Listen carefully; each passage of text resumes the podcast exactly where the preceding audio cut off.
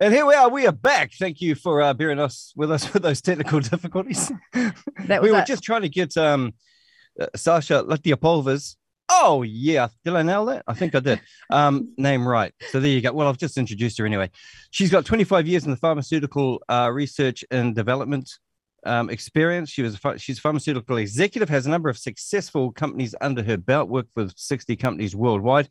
She knows exactly how clinical trials should be run and um, the results that you get if they're run right.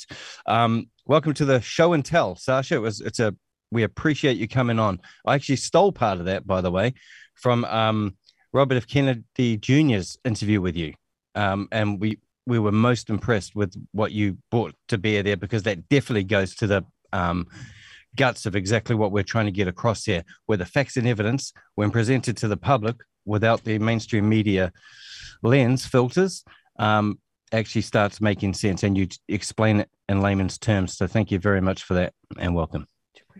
Thank you very much. Thank you for inviting me. It's an honor, and I, I really am happy to be contributing to this really important cause. And I really hope that baby Will is okay and will get his surgery. And I am praying for him to be strong and grow up a beautiful young man, and see him one day strong and healthy and grown up. Okay, I'll, I'll start with the most obvious question and then I will let the ladies take over and let's develop it from there. In your expert considered opinion, is the jab that has been administered all over the world, is it safe and effective as claimed by governments the world over? No, not at all. Not at all. And I can I can talk about about it for a long time, but I can uh, also take you through my journey of discovery. Uh, but these are not safe nor effective, no pharmaceuticals, nor vaccines. These are not what the governments are telling you they are. Well, um, where where would you like to start in terms of your journey of discovery? I mean, you were obviously an insider. You used to believe in the pharmaceutical industry. At what point uh, did you kind of start questioning it, and and how did it lead you to to start speaking out? I mean, it's I know it's a long journey, but be great for the audience to hear that. Uh, yes, I, I, did. I worked in pharma all my career, essentially. I, I did. I was successful and I, I owned several companies, clinical research organizations, which are uh, contractors to pharma companies. So they perform clinical trials for the pharma company. In my last uh, company that I sold was um, focused on safety, safety testing. So we were doing specific, very narrow, but very important area of safety testing, which is cardiovascular safety testing. And um, I actually did believe in the industry. I believed in the ethics and the regulations, and I worked with FDA on this particular area, cardiovascular safety. I saw people performing their jobs, and I saw people following the rules. I did not see any fraud uh, myself. Um, I didn't witness it. I knew of you know certain cases happening and problems happening, but they were always you know kind of. I thought they were being addressed. And I, I overall thought that the regulation was for a good reason. And it is a very good reason, which is safety. And you don't want to do any harm. And you want to assure yourselves that whatever new medicine you're putting on the market is not going to harm anyone. And and so that was our goal. That was our focus. We worked very hard on it. I sold the companies. I had, you know, very happy few years of of semi-retirement. I still have some board memberships and consulting but um, when, when I beca- became very alarmed is at the beginning of this COVID um, so-called pandemic, which I, now- I now know was was largely just a psyop, uh, you know, propaganda campaign. And um, you know, at the beginning, I didn't know that. I thought there was really a virus. I thought there was really a disease. I was concerned like everyone else. I followed the news, and I immediately became almost immediately, you know, maybe by April May uh, of 2020, I I understood that that they were doing something really um, unethical and wrong with regard to early treatments, such as specifically hydroxychloroquine, and specifically because they were trying to smear it with the cardiovascular effects that I knew for a fact that it did not have because I could review the data. I knew how it was going to be assessed. I knew how the regulators thought about it and how they evaluated it. And I knew for a fact the regulators were lying. At that point, I knew the regu- regulators were lying because they were professionals and they knew as much as I knew about this product. Um, and um, the that became a huge eye-opening event to me. So when when I see the regulatory body that I previously trusted and previously thought that they were doing a good job and they were sort of gold standard in the world and everybody was following them, I and I see them lying on media, lying about a really important thing that that can, you know, save somebody's life or or or cost somebody's life when when with when with when withheld. I I understood that something really wrong was going on, and that at that point I started investigating uh, further. And that was and that was where you found you have made statements like this. The U.S. government has been criminal for a number of years, and you refer there to the analysis of Katherine Watt, who's in the Bailiwick News. You said in one piece you highly recommend her work.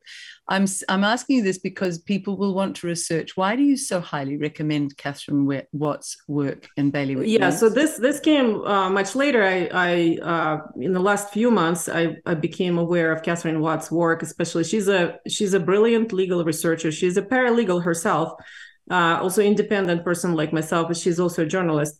And uh, she compiled what I would call encyclopedia of uh, of law uh, on this particular topic. And her Substack, Bailiwick News, and I, I found it at some point and I started reading it, and it also connected a lot of dots for me.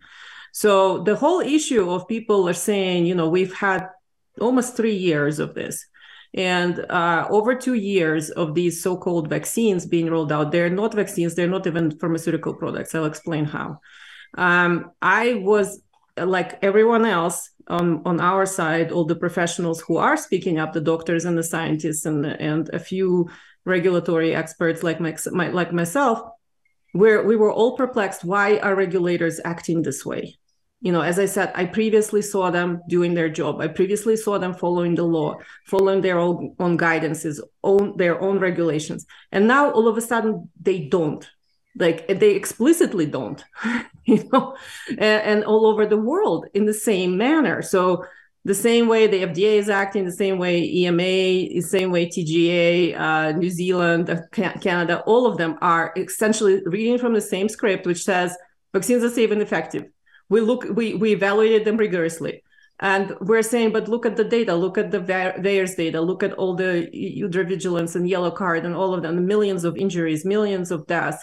Look at the blood results look at all this you know information that's undeniable. And they're and they are blind completely blind to it. So that was so shocking and nobody could understand why are they doing this this way. Well katherine's work explained it to me and to many others uh, because she traced and this is this is so i'm explaining for the united states but uh, in in other countries of the world i encourage everyone to read her work and check the legislation that exists in your countries uh, and you will probably find similar things. So in the united states what happened is uh, there are there are three key components to this. First of all the emergency use authorization was put in place in 97 and that was under was, Clinton, wasn't it? That was under Clinton, yes. And uh, that said that FDA can, in certain cases, very narrowly defined when there are no other options. That's very critical condition. When there are no, no absolutely no other treatment options, situation is completely desperate. Then they can decide to uh, allow either uh, unauthorized use of, of uh, previously approved medicine or um, you know just authorize a use of experimental medicine. That's that's one. The second one it, nobody knows about this but i encourage everyone to find out and i'm sure your countries have the same legislation.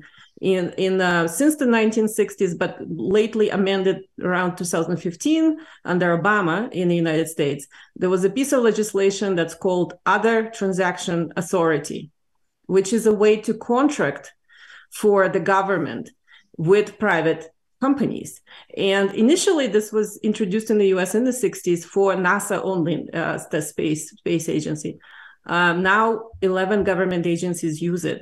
And Department of Defense especially uses it and likes it very much because this particular piece of so other means it's not a contract, it's not a research grant, it's not a procurement, it's not any any regulated way of contracting. It's other, meaning no regulation apply that's why they like it so much. So they can, the Department of Defense specifically can order from private manufacturers otherwise regulated products like pharmaceuticals uh, without following any regulation. So, uh, so that's a way for them, and then and it's defined that they can purchase these things that are called prototypes, demonstrations, and counter countermeasures. So they're all very vaguely defined, but Department of Defense can order them without following any regulation. That's very critical. And then the final piece is this announcement of public health emergency, which is I'm, I'm sure you can find it in somewhere in New Zealand legislation as well but uh, in the US law, it says that public health emergency can be announced by Health and Human Services Department whenever they feel like it. There's no criteria. Yep. It can be announced based on no data whatsoever. And as you know, uh, the global WHO pandemic crisis was announced based on 40 cases in the world out of 8 billion people. So this is completely whenever we feel like it we we announce pandemic so once that clicks into place this whole structure becomes whole and now uh, the the use of these department of defense ordered so-called countermeasures cannot constitute clinical investigation so that tells you that the whole p the whole complete picture is a lie uh, these are not so if, if something cannot be a clinical investigational product it cannot be regulated by FDA or TGA or New Zealand Health Department. It's it's it's extrajudicial, you know. So you you cannot call them pharmaceuticals because they don't fall under the FDA regulatory authority, and that's what critical piece that Katherine discovered, and that made it aha moment to all of us because we said, okay, well, the way the FDA behaves it now is explained because they have no authority of these products and neither does the CDC or, or Health Canada or anybody else. What an extraordinary explanation of a purposefully complex system designed to absolutely make us all shut down and go, it's too complex. You have broken this down. It sounds to me like the public health emergency system is really the key that holds this whole criminal edifice together. Is would you say that? Yes, it is in fact uh, by definition a criminal enterprise and in fact, uh, we also found that in the US, there is an enterprise, there is a pandemic enterprise. Um, it's a quasi uh, government private organization, and, and about 10 heads of federal agencies uh, sit on it. Uh, and so, so, anyway, it is a criminal enterprise. They put it in place. They de- designed the space for themselves completely outside of the law. I, you know, they changed the laws to allow for this to happen. Now, this is not lawful so it's legal on paper, but it's not lawful because you cannot legislate a crime. And I've got a question done. around that, um, Sasha, because it, it was obviously uh, given provisional um, authorization under the emergency authorization powers of the government, and the um, the pharmaceutical companies were indemnified. So you know they're not going to be held responsible for any negative outcomes of their product. But the question is, given that it was um, given it, given that it was obtained by fraud, um, does that null and, fo- null and void any of the contracts, and can they then in future be held responsible? Well, that's a that's a great question. I think um, outside of the U.S., this may be possible. Um, the way you described, again, I, I, I, highly encourage everyone to read Katherine's research and figure out like what's going on in their countries. So I can tell you, uh, in the U.S., it's extremely difficult because um, they have this so-called PREP Act, and that's that piece of legislation, and it was updated immediately before this so-called pandemic by the person who then personally distributed about forty billion dollars in contracts to various companies, including Pfizer and Moderna, to make these things. Robert Kadlec, who was Assistant uh, Secretary of Pandemic Preparedness and Response under President Trump. Um, so, uh, so this PREP Act specifically indemnifies. So he he bulletproofed it right before the pandemic to specifically um, indemnify thoroughly the manufacturers, uh, distributors, uh, doctors, nurses, administrators, transportation, anybody who touches this so-called vaccine uh, from any possible liability. They're all covered persons. In fact, for the purposes of the administration of these shots, everyone, regardless of where they work, their place of employment are considered employees of health and human services, therefore, government officials performing government duty, and that's why they're indemnified. And the product is property of Department of Defense in the United States. It's manufactured by the Department of Defense. It's shipped to the Department of Defense. It's it's property of Department of Defense until it is injected into a person. Wow. And then who is it the property of? Do you then become property of the pharmaceutical industry because they've patented it, or how does that work? No, it's not. So when it's meant the, the actual product, so the IP belongs to pharma, um, whoever, but uh, the the actual product, the vials, when they're manufactured, they're shipped to the Department of Defense in the U.S. And then they're distributed in the black box distribution system, not not licensed pharmacy distributors but Department of Defense, and they can use private companies as contractors. But as I said, under PREP Act, those private companies are government employees for the purposes of this work, and uh, and that's how they're all indemnified. And outside of the U.S., this was all negotiated through these predatory contracts with Pfizer. And where I think they're vulnerable is because, again, you cannot, you know, by law, you cannot, you can challenge a predatory contract because it is predatory. So what that those contracts said and specific clauses for outside of the US was that the country will waive importation rules. Uh, that the country will waive any good manufacturing practice compliance, um, the, that the country is prohibited from testing the product upon importation. So that's a very critical one. You cannot test these vials for conformity to the label, for example and um, and so so and that that and they will fully indemnify the Pfizer, and the country will put up um, government assets as collateral to indemnify the Pfizer uh, uh, for any any liability. So, but I think that can be challenged that because the predatory nature of these contracts. That's exactly right. We here at Counterspin Media have for the longest time been requesting the unredacted Pfizer contract, which they are keeping secret and confidential and will not release because of exactly what you say, because they have basically mortgaged us to the hilt um, to meet their KPIs. Now, I'm bringing this um, medical holocaust into being. There would have been a had to have had been a hell of a lot of conflicts of interest. Can you explain um, Anthony Fauci, the National uh, Institute of Health, and uh, the Moderna connection? Yeah, that one. Why that one? They still they're still nobody has explained that yet. I've, I brought it up several times. It's actually uh, publicly available information. on the FDA website, there is uh, uh, under Spikevax, which is Moderna uh, injection um, label. To have a, and that they're supposed to disclose to the public, which is called Basis for Regulatory Action, and it's there on the website. In this Basis for Regulatory Action, uh, you can see a, a, table where they say there's a timeline of their decisions, and that that table tells us that uh, Moderna opened investigational new drug application with FDA, which is the investigational new drug application is something that a pharmaceutical company is supposed to open. It's an application to a regulator saying that we're going to study this product in humans. So you're supposed to open it before you uh, you you perform human clinical trials. So by that time, all the animal studies must be completed fully. You have, have to have full package to discuss with the regulators to show that you've de-risked it properly so that before it can be given to humans and then you you can start human so they opened that that piece in one day essentially on um, that never takes one day by the way you you you talk to them to the regulators then you have some feedback and months later you can open it anyway so they opened it in one day on february 19th i believe 2020 and remember, in the US, the, the public health emergency and pandemic was announced on March 11th.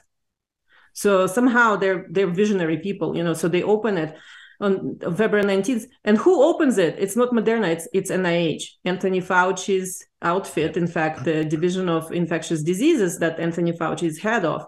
So they open the IND that belongs to the IND. That number belongs to the IND to to the uh, NIH. Sorry. And then uh, I believe in April, end of March or April, Moderna opens the second IND for the same product now that the number belongs to Moderna.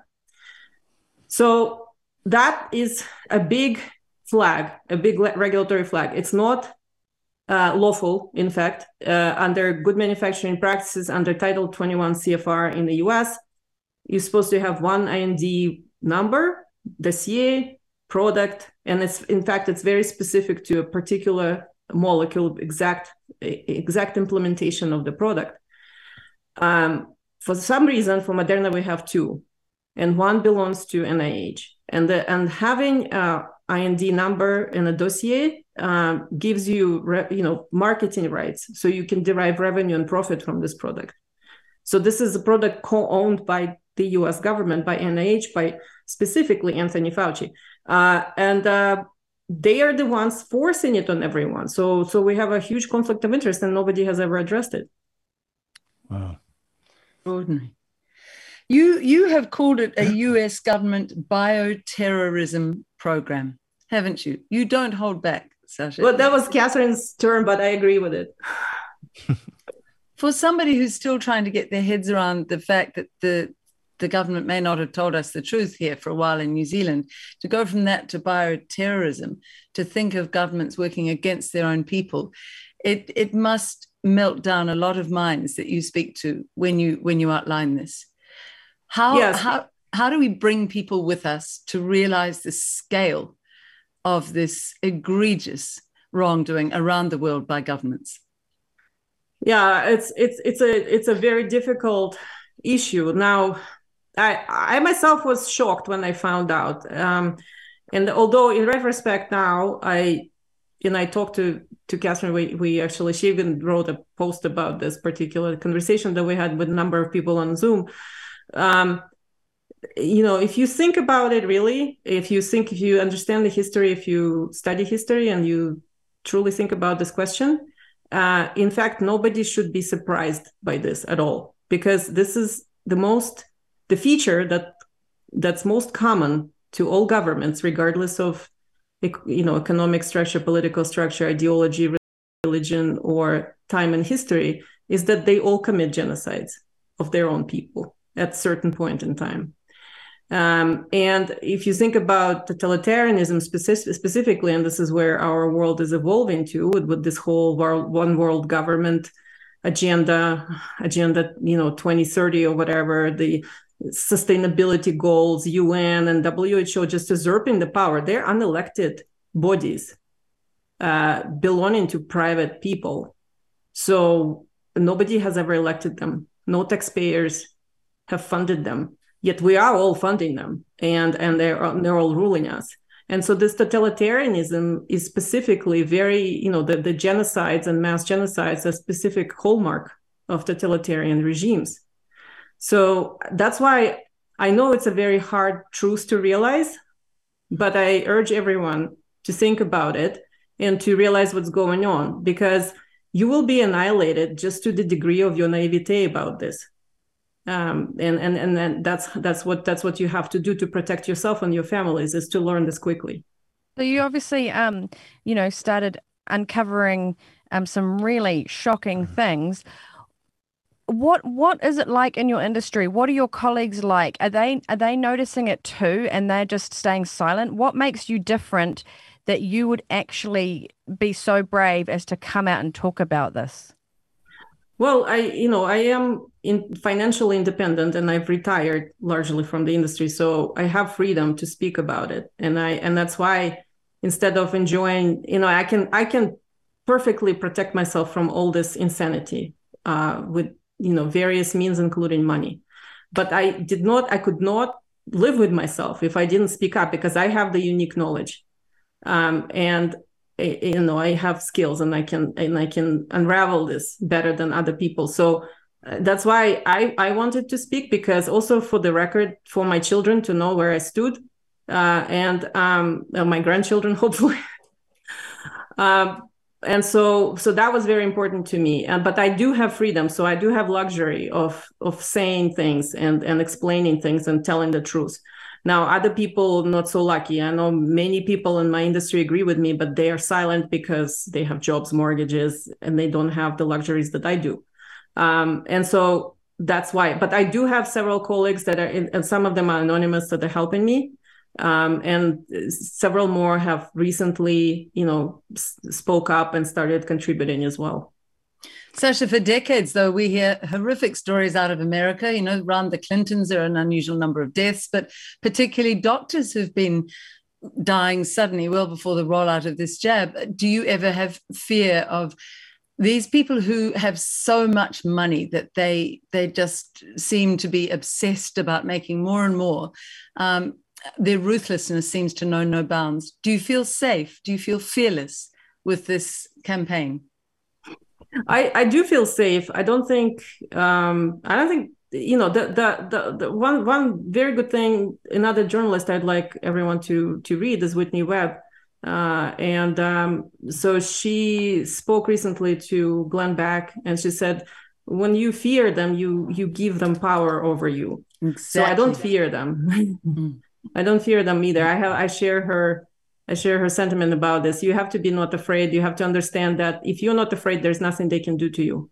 Absolutely nothing. You you know, God gave you, you know, free will, and and that's a that's a treasure, uh, and and that's your power. And that's my power. I just want to say one thing before Kelvyn um, has a question, because you are um, financially independent. Like you have the the wealth and the means um, to not, you know, if they try and cancel your your your career or anything like that, you don't have to worry about that. You don't have to worry about banks pulling your mortgage, anything, um, and that makes you free. Um, then there's people like us and, and Liz Gunn. We're at the completely opposite end of the spectrum, um, and this is what also makes us free because we also we have we have nothing, so we have nothing to lose. Anyway. Um, so you know we've got they can take our lives, you know they can um, try and silence us and come and raid our place and take our equipment, but um, you know I which I, they did. Yeah, I mean I I, I would probably oh like money but um but you know i like the sense of freedom so i can relate to that part of what you're saying um and how you have to have no fear Kelvyn. but the best part of this is that you got two opposite ends of the spectrum coming together meeting in the middle and driving it home. This is a good thing. Yeah and that's absolutely true. I, and i know I'm, i don't want to say like you know guys you know i have money and that's great but i i also i grew up with no money zero and and and i i but i never cared about money that much. So like i i am totally with you um it, it, they can they can take my all my money too with this digital you know currency whatever they want to do. It's not going to change how i behave at all. So, the freedom is within and and yeah. I, I really wanted to see what i would give for this fight over the last over a year and i've seen hannah and kelvyn do the same. And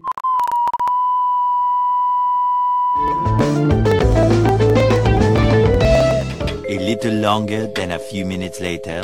Okay.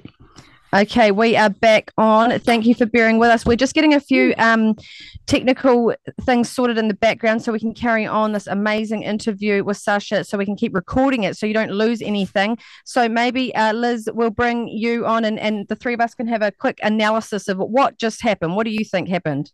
Well, I think there were some really profound things. Uh, somebody I know just popped his head in the door and and said to me, uh, I had no idea about Fauci, who's someone who's in the front room. Um, I think there are some really deep truths that Sasha is offering the world, and they would be truths that would not uh, be welcomed to be shared by the US government. This is why it's such an important interview in a program that is all about truths to help wake up Kiwis and particularly those doctors who are going to be making that decision on will, who are adamant there was nothing to see here, and our mainstream media. There is an enormous amount that we can only begin to cover here. What do you think, Kelvyn? A massive coordinated effort worldwide to do exactly what they're doing. There is nothing short of it. The evidence is there. People um, are willingly blind to it because if over the last two years you haven't seen the writing on the wall, there is something seriously wrong, and you need to go to Specsavers. Well, I mean, we've we've had our fair share of technical difficulties. Um, we we've never liked to say that you know we're under attack as such, or you know we don't like to um, get conspiratorial on these things. But one thing that is clear is that we've never had a just drop out like that. It just dropped out for everybody. So yeah. um, we are going to just keep this discussion uh, going. So please hold tight if you're just uh, reloading your link. Sasha will be back with us momentarily. We're just getting things sorted so that we can record everything, uh, so that if you did miss it or if you want to play the replay to your family and friends, you can. Liz, I mean, this is the kind of nature of it, isn't it? With with with the uh, the fragility of the internet and, and all the different apps and things that we have to run. I mean, these things are bound to happen. Um, but when you've got someone of, of, of Sasha's caliber on, it's, it makes it all the more suspicious, doesn't it? It very much does. And I loved what she said earlier because that was my philosophy from that that 10 days in after my first love letter in October last year, when I got up in the middle of the night and there was an arrow moving around my computer screen. Now, that gives one a hell of a fright. You think, well, who's this? And my government wouldn't spy on me. Oh, don't be ridiculous, Liz. You're imagining. Well, I got somebody in and it was rooted back, a really, really good guy who'd been in overseas security in Eastern Europe. And he was able to track it, very sophisticated, he said, but track it back to Israel, to a program called Pegasus that can only be activated government to government. And that was a real moment of, of my awakening. I thought, why would the government be tracking a mum who sat down in front of a computer and said, Jacinda Ardern, you're my servant. You don't get to be rude to me and tell me I can't have a haircut or go to the gym. I just was being a human. I was saying, this does not work in society, segregation. Why would they track me? And from there, that was my journey of opening and researching and going deeper and deeper, which is what Sasha is offering. So, yeah, one is foolish to say now. It's unpalatable, no doubt. We go, oh, it wouldn't be New Zealand, wouldn't be my government, wouldn't be Jacinda. She was kind to everyone in Christchurch, wasn't she? You know, all of these things, we have to go through those stages and then grow ourselves into the sorts of people with enough spine and guts and courage to face the unpalatable and say, this could be a criminal conspiracy, a criminal, a criminal cabal that is linked around the world that is a, is conspiring let's use that word against the very people they are voted in supposedly to nurture and look after. And bringing it back to baby will if you doubt what i say what government says to a mother oh we'll keep you waiting dangling with your baby who needs a heart operation and we could at the stroke of a pen order the New Zealand Blood Service to deliver the jab free blood you need for your baby to get this operation done. That baby matters because we are here as a government to look after our people. What government does that? Keeps a mother and father in this agony. A criminal government does that. An unfeeling think, uh, we, should, we should probably mention here as well, uh, Liz, anybody that's still questioning that just needs to um, look at the way uh, you know, we've been treated in terms of the fact that the police have been following us since the beginning of the year, invested millions of dollars to track us. And then because we shared a link at the beginning of the year to an offshore website that uh, that um, presented a documentary that is doing what the fourth estate is meant to do. Yeah, we're just doing our job. Um, and if anyone doubting the the potential overreach of the state, Kelvyn, I mean, you know, we're facing you know 14 years now for um, doing what journalists are supposed to be doing, and uh, th- this isn't this isn't a joke. And what's come out in the um, media recently um, is the censorship of the anyone who goes against the Christchurch call. This is Jacinda swanning around the world saying, Hey, we had an incident in Christchurch where a gunman went loose. And there's three of them, by the way. There wasn't one. Uh, we've got all the facts and evidence. So we're looking forward to court on that. Um, and if you and if you want to call us conspiracy theorists, I'll just tell you what we really are. We're conspiracy factualists because it is a fact that there's a conspiracy against you all. And you want to talk about that? Let's look at a five million dollar investment. If we're going to drop drop truth bombs and get attacked again, let's just go right there. Five million dollars invested in a thing called Anomaly Six. It's a piece of software that was to be um, used in New Zealand to help the um, people combat pedophilia and child trafficking in the country. Instead, what did they do? They co-opted it stole it and used it in your, your COVID 19 tracking app. That's, that's, something I didn't know, and something that's oh, we got more. Wow, that uh, there was a great concern. It was it was observational this one, but last night when we were setting up this program, late into the night, this wonderful man who was doing a full twelve hours to get all this technical um, wizardry out so this program can work he was saying, Oh, this helicopter's been bombing my house. Now it happened that there was somebody else we're looking at doing a story on who told me that same story. That when the, the media came after her, and I won't name them, but we, we may well end up doing a film on them. She said for months, this helicopter would just circle her house. Well, now with two of those stories, as, as somebody uh, trained in journalism, one has to say, who else is going through that? Who else is being intimidated by a helicopter above the house? What is going on in this country? So I say to all Kiwis, if you hear helicopters hanging about in your area, think, don't think, oh, it won't be anything. Think that's unnerving. That should not be happening. Mm-hmm. Who's behind that? And that's what we have to ask about all these things in New Zealand. So again, Hannah, in answer to your question, as soon as it went down, I went, well, Sasha was right in the middle of some deeply important, revealing facts about what's been going on in this world. And it suddenly gets cut like that. It's a worry, but it should be more of a worry for the American slash New Zealand government because everybody in New Zealand who cares and is awake is watching this and around the world. So you reveal yourselves ultimately. And we are not scared of you. As Sasha said, I made that resolution when I found out Pegasus was spying on me. I thought I could go into fear or I could go into courage. And I will go into courage and I will never give them my fear ever because I don't fear them. They're pathetic. Yeah, and, and that's exactly right, Liz. And and we've taken. I mean, I think Kelvyn's always been pretty much fearless. Um, and you know, I've I've always had a lot of courage, but yeah, I definitely think I've had to work on it and and stay steadfast in my resolve uh, through what we've been through lately. But um, just for those people that are interested, of course, um, we do have our upcoming uh trial, uh, well, not trial, but court appearance, a pre trial conference this Wednesday. We have not been um, really discussing it in light of, you know, Baby Will and everything else that's been going on, because um, as far as we're concerned, that is secondary uh, to this, nothing compared to yeah to this here. really important case. But just in case you're wondering, we are uh, um, back in Christchurch uh, to appear in court next Tuesday. Uh, sorry, Wednesday. Of course, um, Baby Will is um, back with his family in court at the Auckland High Court on Tuesday. Um, so we'll let you know um, the outcome on Wednesday how how it goes. We're not asking anybody to come to the court no. um, at this point. There's just so much been going on. Um, everyone's tired. Frozen. You know, this pardon. A few moments later. Sasha, have you ever had this before in any interviews that you're doing where where the, the no. comms go down? Interesting. nope.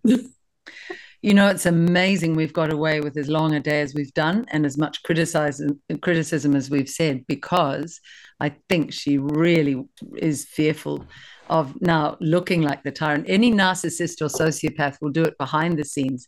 Absolutely. They hate to be caught out looking bad they publicly. Hate, they hate it. Oh, oh, yeah, look what's going yeah. on in, in Twitterland. Uh, yes, it's uh, exactly the behavior. They all yeah. they all feel like, what do you mean? We mm. we own you. I'm like, no, you don't.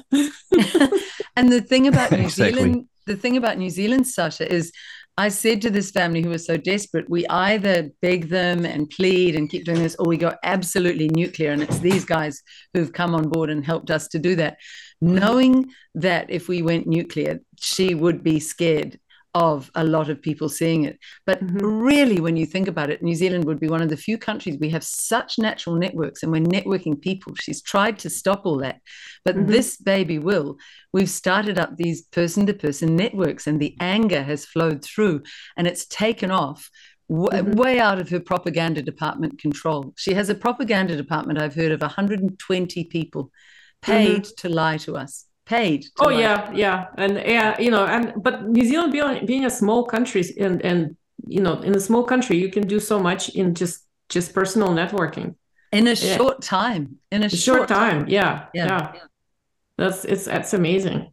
So this will make people really angry. They want to hear you, and and they'll be saying why, just why. They should be. It's it's it's a crime. It's a total crime. Total. Total. Yeah. It's the worst, the worst crime ever.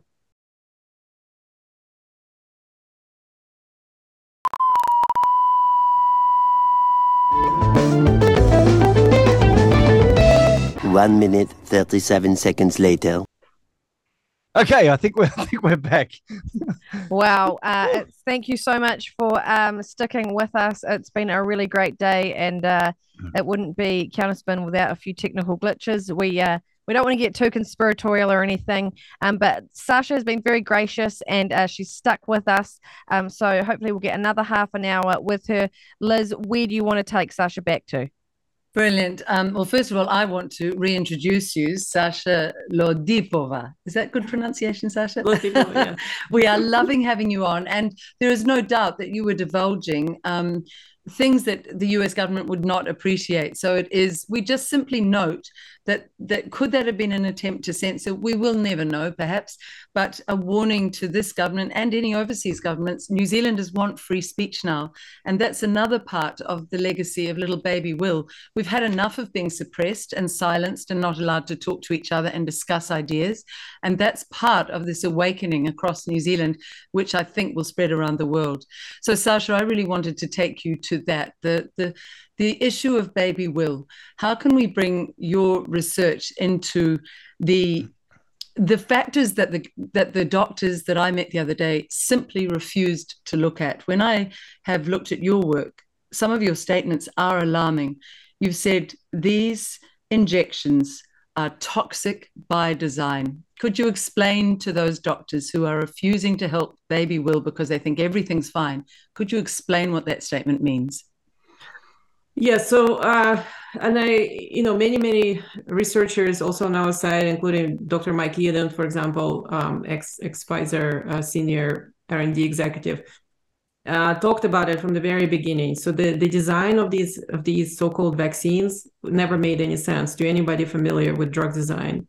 Um, they chose all all companies simultaneously chose the most toxic part of this, um, you know, this virus the most toxic part of the spike protein as a as a target antigen. So essentially, what this says, uh, you know, that, that they're advertising, but but I will you know have to uh, qualify that by saying they're not making what they're advertising. But if you believe what they're advertising, uh, they're saying we're taking this very toxic thing, this toxic spike protein, and we're teaching your cells to make it.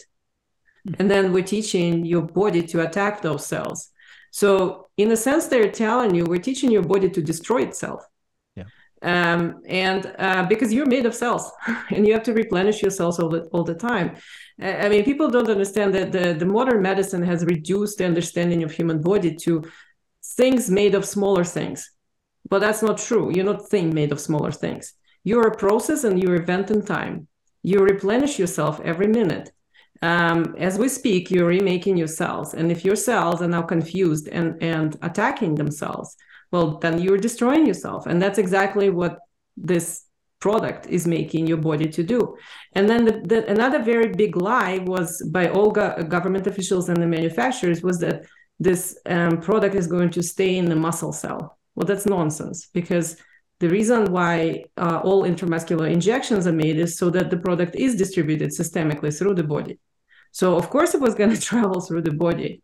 Of course there's going to be systemic exposure. And uh, part of my analysis was I reviewed uh, so-called uh, non- clinical packages from both Pfizer and Moderna, which were provided to the FDA uh, as part of the uh, supposedly the, the FDA making decision on these approvals. And I found that they were completely fraudulent. And first of all, they were made, they were not made before the, the human trials commenced they were made sort of to check the box at some point after that started. And uh, they were also full of fraud and manipulation. They were testing irrelevant test articles. For example, they were testing not Pfizer BNT 162 and not Moderna Spikevax. They were testing some completely other mRNAs. Uh, the, the, the lipid nanoparticles formulated with luciferase, form, formulated with other irrelevant things uh, and then they were calling them tests for these products. So uh, they they just totally manipulate. These were just pretend. And one of the lawyers I'm working with calls them Potemkin trials. Well, they, that's exactly what they are. can, I just, can I just jump in here? Because did you just say the word luciferase? Yeah. Because yeah, um yeah. because that connects right back to here in New Zealand because um one of our biggest uh, scientist pushing that narrative. Her name is Siouxsie Wiles, and she was actually um, creating or studying um, luciferase here in New Zealand at the Auckland University. And and from memory, Bill Gates yes scholarship. That was the point I was getting to. From memory, um, Bill Gates was actually funding that as well. So what what is luciferase exactly for people who aren't sure? Uh, yeah, so luciferase is a protein that is made by um, you know the the insects and animals that glow in the dark like like um, you know light bugs and jellyfish and you know so there are different colors of luciferase it's a protein that's glowing okay? Um, and you can synthetically create it and they they also use it as a tracer. Nice. so they use it in drug research as a tracer and it's convenient because if you can inject uh, an animal uh, with it and then you can see where the substance goes. Um, so so that for the convenience and traceability they use it in drug research qu- quite extensively. But it's not it's a it's like Do you say it's a surrogate it's a it's a some it's some kind of a tool that you're using. It's not your product. So in drug development all the tests that you do must be done with your final implementation of the product. So maybe you've made some change maybe you started with something and it didn't work and you changed it you have to go back and redo all those tests to demonstrate it with with your final implementation of the product that goes into the vial or injectable whatever pill whatever you're doing. And um, th- that's what i'm saying. They did not do that. They just used this tracer and said it's sufficient test for our product. It's not in not not not anyway. Uh, then they used Moderna, for example, specifically used a dozen different mRNAs, not Spikevax. They used the Zika vaccine, they used the cytomegalovirus vaccine, they used uh, influenza vaccine, they used some other vaccines, which were, by the way, have never been approved. They were all experimental. Most of them failed in development. So they're using failed experimental products, testing them, and calling them sufficient tests for another unapproved experimental product. That's okay, so criminal. this is as fake as it gets.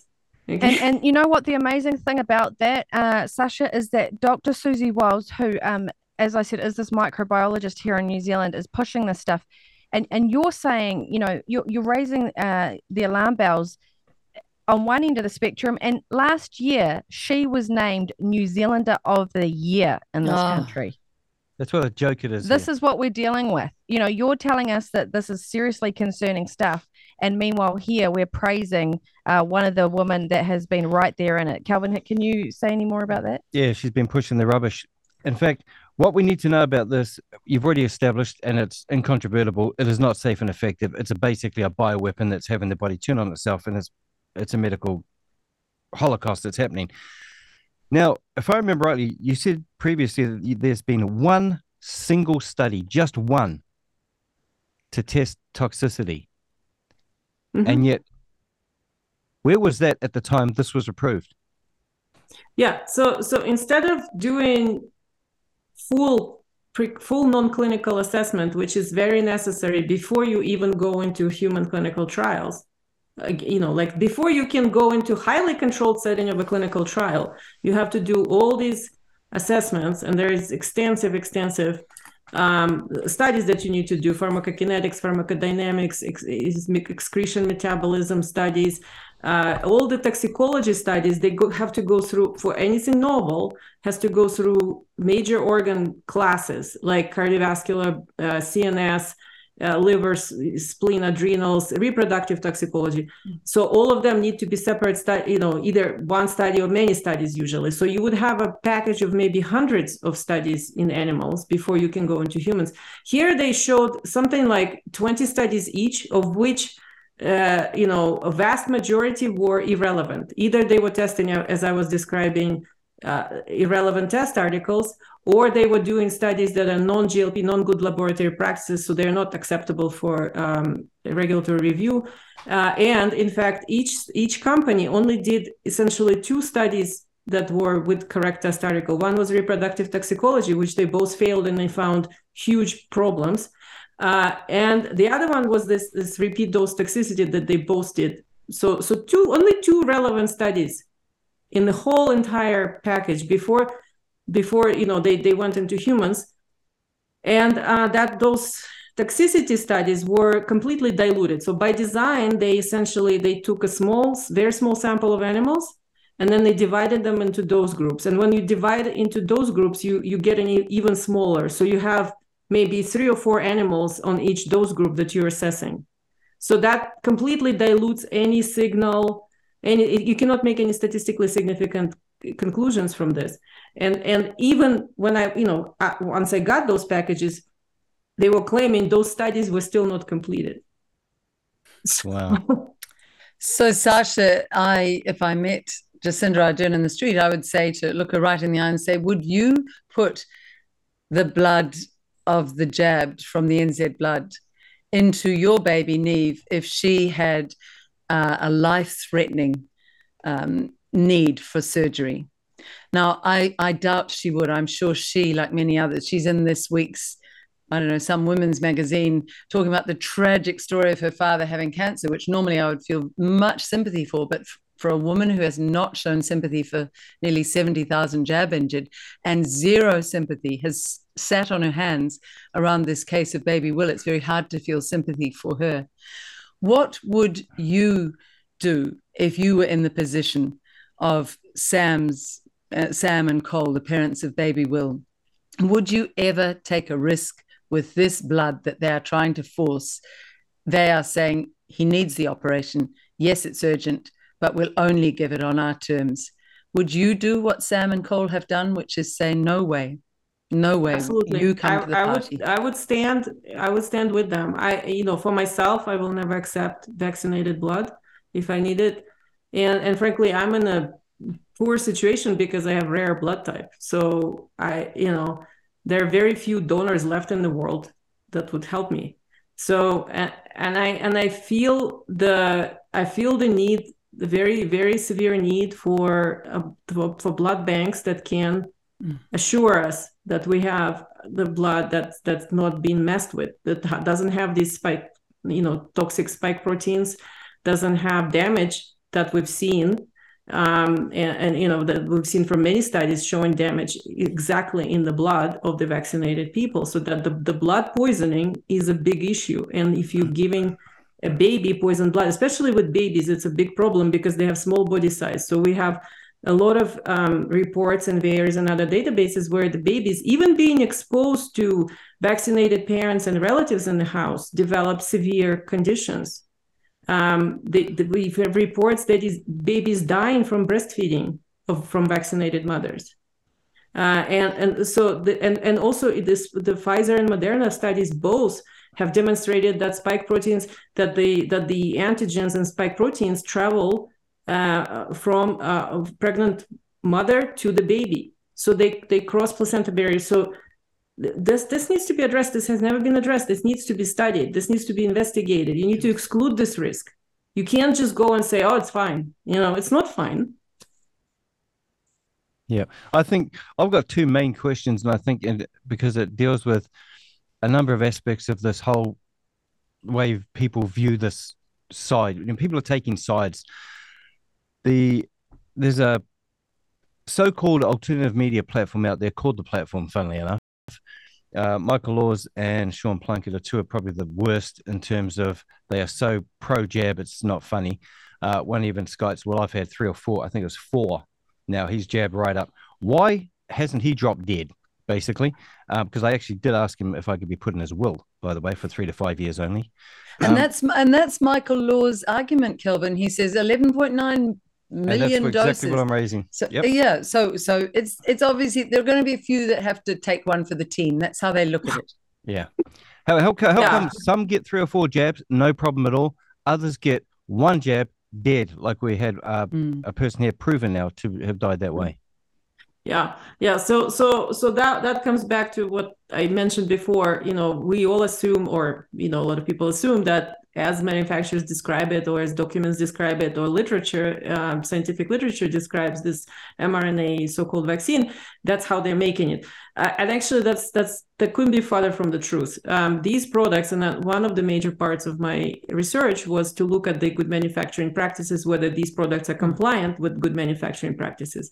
Now good manufacturing practices is a set of laws in all uh, western countries i'm sure the same in, in new zealand where the the manufacturers, especially for pharmaceuticals, but this applies to food and beverage, anything mass produced. Uh, you have to uh, establish quality systems and assurances, and, and this is extremely extensive and extremely difficult to do. Uh, takes many years. especially for something novel, uh, to make sure that all the steps in the manufacturing you you are making what you were supposed to be making in that step, and then you're removing all the impurities and then process, you know, dust and junk that you've created uh, from the product. So in the manufacture of mRNA, there are over 200 manufacturing steps. There are uh, Pfizer has 25 suppliers. All of the suppliers also have to be good manufacturing practice compliant, and their suppliers also. And, and Pfizer is, is supposed to assure all that. Uh, and, and, and FDA is supposed to regulate it, and FDA is supposed to enforce those practices. Now, we see completely non compliant manufacturing. So, I found it from VAERS research, it's a vaccine adverse event reporting system in the US. I found that the batches of this product were extremely variable as far as adverse events and deaths. So some batches had huge numbers of adverse reactions and yeah. deaths, and some batches had almost none. And so, uh, and then later on, we learned that Pfizer indeed was not good manufacturing practice compliant from the regulatory documents from EMA. Uh, and that hasn't been rectified at all. And in fact, we also know that FDA finally inspected a couple of suppliers of Pfizer and Moderna, found them also not good manufacturing practice compliant in horrific ways, by the way. Those forms are available. Um, uh, and, and, that means that all of those products are not good manufacturing practice compliant. And what we also know is that vial to vial, there's a huge variability. So the way this product is made they cannot assure its purity and consistency, and they cannot assure that they're actually making mRNA. mRNA is extremely unstable, and they've increased the sizes of batches to uh, unbelievable sizes. So at Pfizer claims one batch that's 900 liters of mRNA. I highly question that. I don't think it's possible to make. I think they're lying about it. I think they're maybe pulling a bunch of smaller batches together, which is also illegal. Uh, but whatever is going on, we know that it's fraudulent. And we know that a bunch of vials will produce, you know, junk, maybe water with some chemical, uh, with some metals maybe in it, some contaminants, but that's not as dangerous as having purified mRNA injected. So some people get huge quantities of mRNA and that kills them pretty quickly. And some people maybe get not so much and or maybe it's just, you know, diluted diluted something fraudulent. Uh, so this product as i said you know the way it's made it's totally open to adulteration and falsification. So anything goes you know and and for the most part it's going to be pretty kind of over diluted and and, and degraded uh, but in some cases yes there there it's highly poisonous you just don't know what it is it's like russian roulette you just don't yes. know Russian roulette with the jab. Exactly. That's yeah. what I was going to say. I've got one last question before I turn it over to the ladies because I think this is critical. Has there ever been a study to assess the accumulative effect of the vaccine schedule upon each other? Because from my mind, looking back, I don't think there was one single damn vaccine that was ever needed for the human body because we were so well engineered. We've been mm-hmm. deliberately attacked and made sick to create profits. So we are basically no longer have a health system but a illness maintenance system. Would you agree with that? Absolutely. So actually, there has been a study. I have it right here. Oh, nice. and I will send Perfect. it to you. Uh, it was recently published by Joy Garner from the Control Group. So uh, the controlgroup.org. Uh, and this is published in uh, International Journal of Vaccine Theory, Practice, and Research. Uh, and she has done a tremendous job uh, of, uh, she's done a survey. She found uh, approximately um, 800,000 people in the US that are not vaccinated at all with any vaccines. Most of them are children, actually. Um, and uh, she found, she also calculated the risk. So even, you know, like all the babies get K shot yes. at, at yes. birth. Okay, so that increase. So she found that she found 1,200 people in the U.S. that had no K shots and their mothers were not vaccinated. And she found that autism prevalence in that group is zero. Yep, wow. there we go. uh, she found that having a K shot increases your risk to 2% of autism. Having your mother vaccinated and K shot puts it to something like 6 to 8%. And then it proceeds from there. Wow. So that's that's that's what it is. Boom. It's mass poisoning. Yep. Boom. Yeah, yeah and then um, the paper. It's, it's some of the best research I've ever read. Brilliant. We'll take it. Yeah, we'll definitely put that out for people. Um, and then you add, you know, the glyphosates to the food. You add the fluoride yes. in the water. You add, um, you know, the the um things that come in the atmosphere, all the d- different heavy metals that are going into the body, um, and then of course, you know, you add the electrical radiation and and those types of things that are now new technology that are coming um, towards the human body and we are electromagnetic um, beings. So all of this is having a cumulative effect. Um, liz do you want to make a comment about that type of thing well, I really want to ask Sasha, and I've been doing this in the last few interviews because I, I worry for people who are starting to come to terms with the enormity of this. Even as you were speaking before, I could feel the old me, Sasha, saying, but why would a government do this?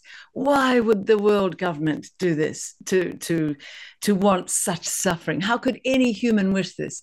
Just quickly, your answer for those who are still trying to play catch up with really the face of evil. There is the face of good we're seeing with baby Will, of love, but there is a face of evil walking this earth as well, isn't there, Sasha? There is absolutely. Um, I mean, it's a very hard um, personal journey, and everyone has to take. So it's a very difficult situation. I, I totally understand people's um, denial because it's a coping mechanism. When you are faced with such deep evil, it's so ugly and so horrible that you want to pretend it doesn't exist. Um, there is a, you know, there's a fable. I think nobody can verify it anymore, but I think it's true. Uh, when Christopher Columbus came to, you know, the the, the outlying islands of the United States, um, the natives could not see the ships, and that's because they didn't have any frame of reference for something like this to exist. So, in the same way, people faced with that such deep and horrible evil, they can't see it because they don't have a frame of reference for it. They cannot imagine something like this existing. And i urge you to um, you know it, it's it's a, everyone is different. Everyone takes their personal way there. But i i urge you to not you know exercise this denial because it doesn't lead anywhere. It just leads to more horrific places. So um, the, the way to to the way to get over this is to go through this. You have to see it. You have to see it. You have to understand it exists. And when you see it you don't you you're no longer afraid of it because you you see, you just you just realize oh we're under attack. This is what it is. This is the war we have to defend ourselves. And then you have kind of a plan of, of, of going forward but you can't just sit there and pretend it doesn't happen um, because the, the evidence is overwhelming. And why they're doing it i can't really tell you because they cannot get into the mind of the criminal. But I know that this has been explicit. For example, in the US, it's explicit government policy control of the populations except they've you know henry kissinger wrote this this doctrine. It still it still is united states doctrine to control population except they always wanted to control it in africa somewhere. Well now and with vaccines also you know uh, and, and, now they're using it on on on uh, their own population. But that's that's what it is. It's very explicit. They're not hiding it and Bill Gates has talked openly about that in yeah. a TED talk. He's an absolute psychopath. He's an absolute psychopath. They're all eugenicists and they, they don't hide it and they're kind of proud of it. And this has been policy for a long time. So that you just need to read those documents. Yeah, you just need to look at Planned Parenthood and organizations like that. And look, Sasha, I, I totally agree with you. It reminds me of a song. Um, you're going on a bear hunt and then you you know you get to some mud and you can't go around it, you can't go under it, you can't go over it. You have to go through it. And unfortunately, um, we're in a really difficult time now. We're facing um, some really hard truths, and um, it's about humanity growing up now.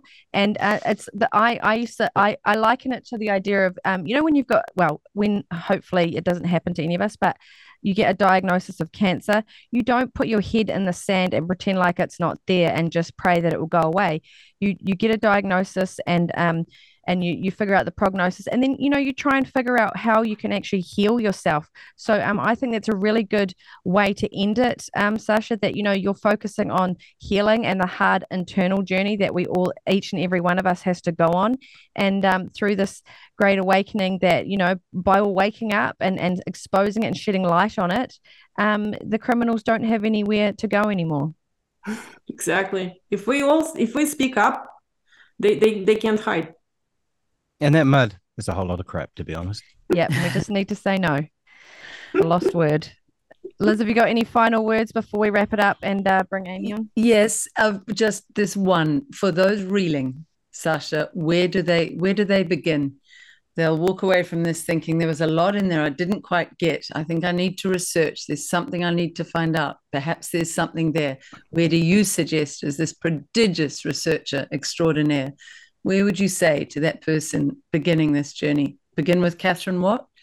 Um, prob- probably yes. I will send you. I have I made a bunch of uh, over the past year and a half. I made um, video presentations. I have a BitChute channel. It's called Team Enigma, and I, I, will send I will send you the link. And I recently made some overview presentations where people can see. I have links to Katherine's work. Um, Katherine Watt's Bailiwick Bailiwick News is is excellent um, absolute encyclopedia, especially with regard to law. Um, and um, so that those are great resources. Um, and you know, so you can you can follow me there. Um, also, how bad how bad is how bad is your batch is one of the websites I yes. I helped to create, and I put my research there as well. And Craig Paardekooper is uh, who runs this website, um, so we can show the uh, rates of vaccine injuries and adverse events per batch, although those are the just the ones that exist in VAERS. So I'm not sure there are New Zealand data there, but you can see the you can see the variability of the data and you can see our analysis. In a world where there's so much darkness, you offer so much light, Sasha. We are deeply grateful you came on. Your message finally to Sam and Cole and about their little baby, their little baby Will, who brought all of us together today, really. Yeah i i admire their strengths. I, I admire um, the what they've done and how far they're willing to go for the sake of their health of their son. And um, i really pray for his health and for his full recovery. And as i said i would love to see him grow up a strong beautiful young man. I want to meet him one day I oh, thank you happens. so amazing. We really appreciate you um, being on, and his parents will be very, very grateful. Now, um, before we get bring on our new guest, um, Amy Benjamin, a former law lecturer, we are going to um, play a song, and I think uh, Sasha, you'll like this. Um, this is for all the mothers out there, um, and all those mothers to be, because hopefully this, um, you know, jab won't have caused infertility for you, but this is the cry of the mothers. I want to share the story of Cry of the Mothers and how it came because I feel it speaks to my personal um, feeling that all of this is actually perfectly aligned. All of it. Even the parts that twist our stomach, that rise us in fury it's there to wake us up. And when I opened my mouth to sing those words, I had never heard them before. I had never spoken them before. I didn't know what was going to come through.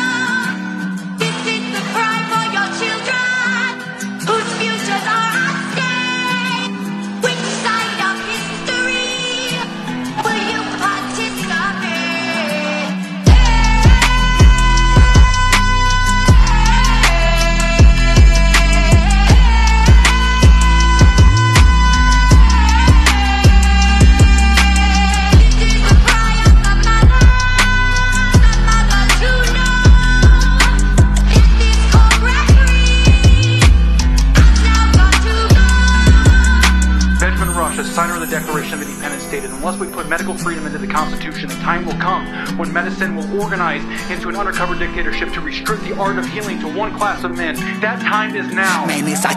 We talk about how you ain't asking questions, how you just send them to school with fucking masks on their faces. There's oxygen deprivation, that's common knowledge, it's basic. Don't need no doctor to state it. Though many doctors have stated, even if COVID was real, the mask provides no protection. It's documented and known to cause bacterial